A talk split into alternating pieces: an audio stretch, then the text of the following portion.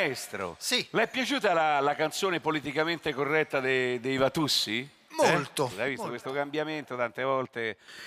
Perché questa canzone poi in effetti fa parte di tutto quel gruppo di canzoni di una volta, no? Quelle canzoni, non so, faccia qualche, altro- qualche altra melodia. Ah, bronzatissima, certo, ce ne sono ancora altre, tipo... eh, Stesso stessa spiaggia, stesso mare. Sì, in effetti diciamo che ricordano un po' eh, que- quei momenti spensierati, ci riportano a quando eravamo ragazzini, a quelle estati passate al mare. Io con la mia famiglia, per esempio, andavo ad Ostia, anni 70, sabbia nera, ferrosa, che ad agosto, verso mezzogiorno, col sole che incoccia, la sabbia bruciava come i carboni ardenti. Per andare a fare il bagno sembrava vicino il mare, ma dovevi fare le tappe perché tu dici, vabbè, tanto che ce vo. Dall'ombrellone tuo al fresco partivi, ah, dopo due passi, ah, ti veniva mortaccio, mortaccio, mamma, quando non mi sono messo i ciabatte, veniva proprio e quindi ti dovevi fare uno stop sotto l'ombrellone di uno sconosciuto che si era appena appennicato da, da sdraio ti guardava oh, che scusi no che devo andare a farmi il bagno a me che mi frega no che qui c'è proprio Eh, lascio- lascio- guardi vado avanti e qui ombrellone ombrellone poi ti andavi a fare il bagno. Neanche a dire che si- ci si poteva avvicinare alla riva con le ciabatte di plastica, perché eh, erano le infradito, quelle infradito ma proprio sottili, consumate dal tempo, che magari non erano manco tu, erano di tuo fratello che erano passate a te, sai, che con quella sabbia bollente eh, quelle ciabatte perdevano un po' la loro consistenza, si allargavano e il perno, sai l'infradito, il pirulo, non so come il piselletto, quello si sganciava, quindi la ciabatta era in- inservibile, il piede de fuori. E allora tu diceva, allora, allora io, io adesso mi metto le ciabatte, quelle da piscina, sai le ciabatte da piscina, quella con la fascia intera, quella larga, quella, ecco, quella, quella là, già, già era larga, si allargava un po' di più, per cui il cedeva, diciamo, al peso del, del corpo, quindi il piede, la ciabatta rimaneva, ma il piede andava avanti e tu perdevi il controllo, tant'è che a un certo punto sentivi che la ciabatta la stavi perdendo, allora con le dita, vum, a- le dita prensili ad ackrapparti alla ciabatta, le dita, le dita si dicono, ah regà, reggete, se no questo se lo perdevo. L'unico dito che ci rimetteva di più era l'alluce, che era tutto graffiato, quando andavi a casa c'avevi veramente i serci eh, dentro la carne. E però erano comode perché, diciamo, essendo il piede tutto in avanti e aggrappato alla suola, avanzava dietro sul tallone uno spazio per metterci, che so, la crema abbronzante, le sigarette, eh, che ne so. E, e io però da bambino non ho mai fatto tanti bagni, a dir la verità, a Ostia, non perché ci fossero le alghe o, o perché a Ostia all'epoca l'acqua fosse sporca. No, io non ho mai fatto tanti bagni perché io dovevo aspettare da ragazzino la digestione. Quelle sei, normale, 6-7 ore di digestione un ragazzino, è il tempo per digerire tutto quello che aveva preparato mia madre. Così, che mia madre eh, due o tre settimane prima per- di preparazione. per- E chi riusciva mai a far bagno? Ma è chiaro, no? Per una famiglia degli anni 70 andare a passare la giornata al mare era una festa, è un evento, capisci? Noi andavamo eh, a famiglie allargate insieme a zii, cugini, ognuno portava una cosa, tutto preparato chiaramente settimane prima, eh, tutte spase così, cioè fiamminghe di roba. Gli uomini arrivavano un po' prima, costruivano armare delle tende con le canne innocenti, eh, i tubi da tre quarti di pollice con il pappagallo che facevano concorrenza agli accampamenti dei Sioux. Tutti lì dicevano guarda qua che ti abbiamo occupato tutta la spiaggia. mo."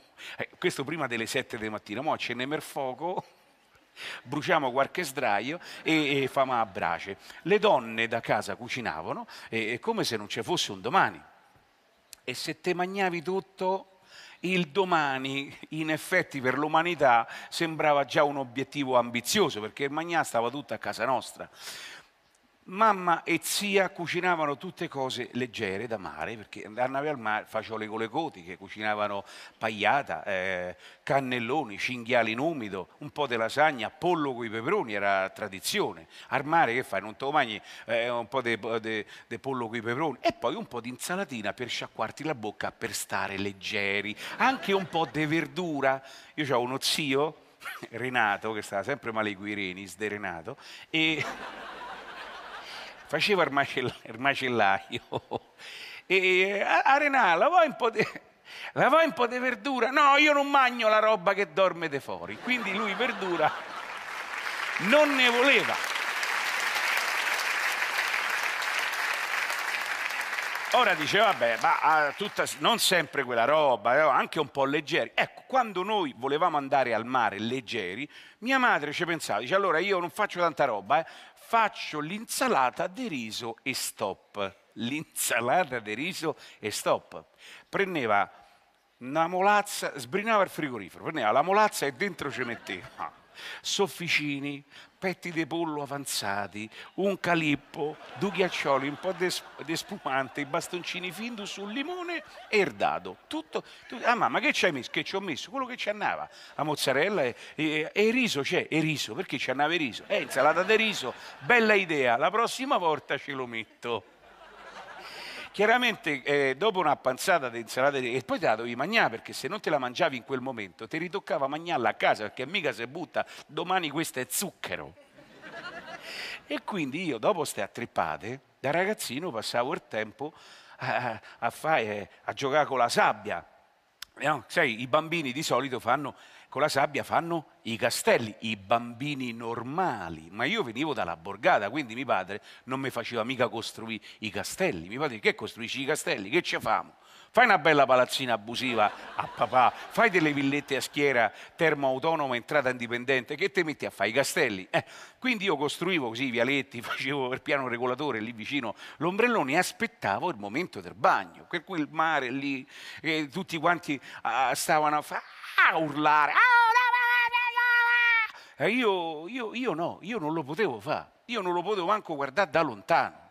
Ma posso fare il bagno? Dove vai? Oh, oggi? No, il bagno lo puoi fare domani. Devi digerire tutto quello che ti sei mangiato. Non t'azzardare a toccare l'acqua nemmeno coi piedi che te cionco. Devi aspettare che finisci la digestione a mamma. E mo che faccio? mentre aspetti, assaggia questa sarciccetta, così passi un po' di tempo e finisco la teglia che la devo lavare. Il momento più fresco era quello dell'anguria, come noi chiamiamo a Roma il cocomero, il cocomero, cocomero time, il cocomero andava, ma mica il cocomero era così come per scegli il cocomero, che cosa? l'uomo del monte del Cocomero era mio zio Sandro che arrivava col 127, apriva il cofano orgoglioso, guardate, guarda come tirava fuori in due, c'è uno, è un cocomero con le maniglie in due, 15-20 kg di cocomero col tassello, che con la motosega avevano fatto il tassello per vedere se era buono, e chi dice, ma mo è callo, che famo, se lo mangiamo callo? No, mo lo mettiamo al fresco al mare, quindi scavavano una buca con, con la pala sulla battigia, lo ricoprivano e il mare andava lì e lo rinfrescava. Solo che il mare a forza di fare così, riscavava la buca e il cocomero ritornava a galla e se ne andava per corrente verso Civitavecchia.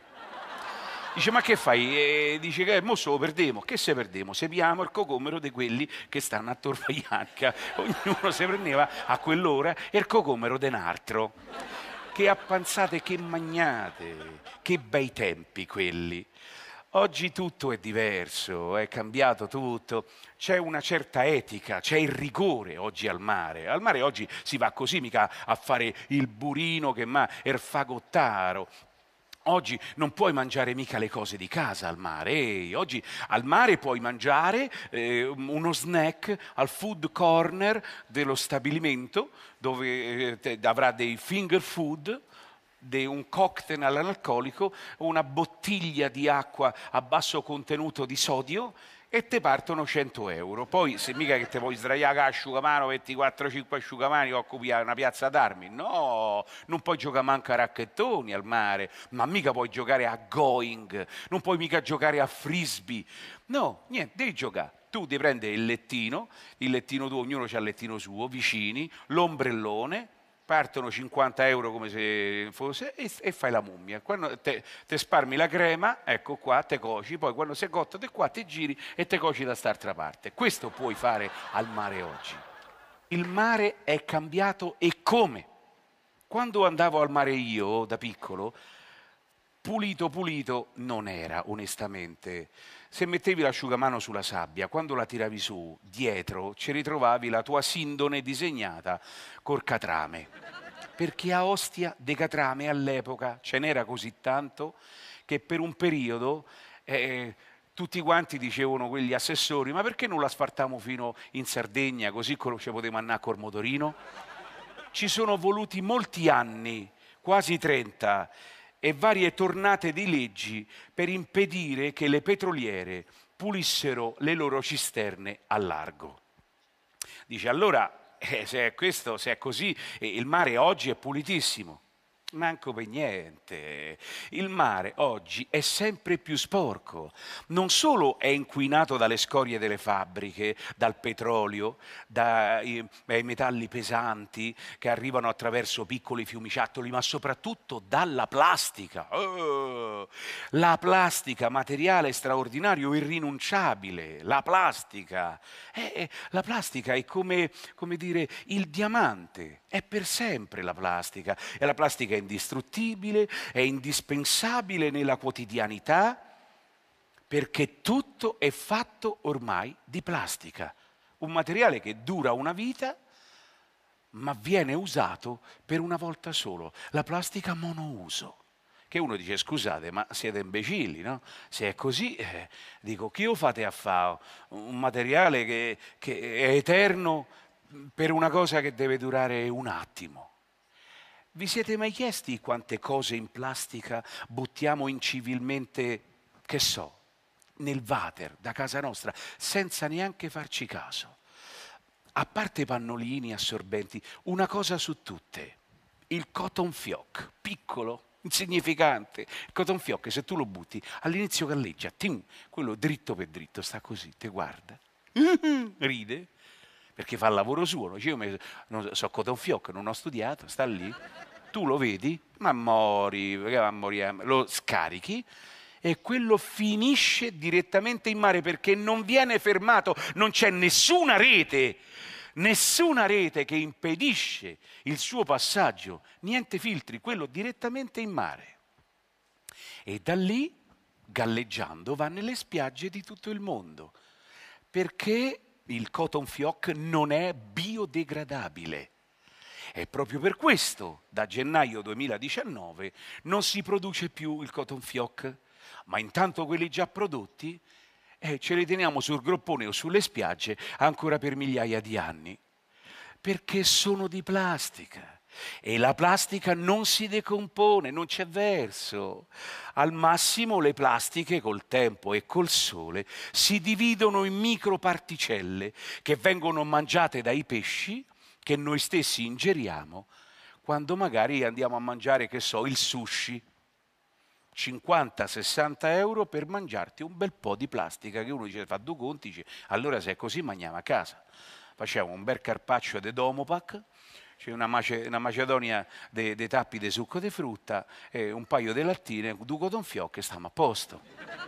Abbiamo talmente contaminato i mari, gli oceani, che in mezzo a quell'immensità d'acqua ci sono isole più grandi della Francia, oltre 700.000 km quadrati di plastica galleggiante. E questo rumore, lo sciabordio del mare che da sempre ci culla, ci fa pensare a relax, a paesaggi esotici che riempiono gli occhi di bellezza. Ora andrebbe associato a questo.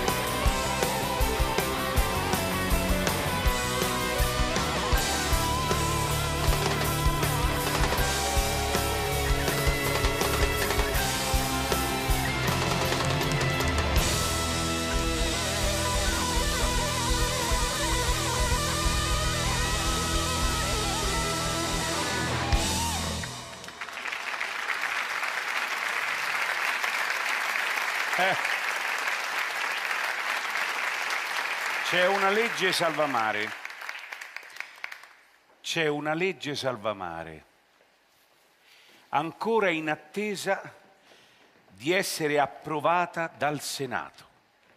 Senza questa legge, ancora oggi, un pescatore che per caso raccogliesse involontariamente nella propria rete un oggetto di plastica, verrebbe considerato responsabile di questo rifiuto speciale e dovrebbe pagare una multa.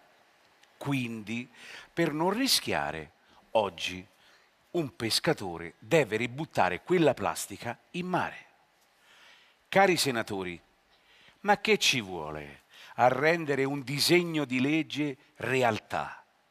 Un mare pulito non è né di destra né di sinistra, è di tutti.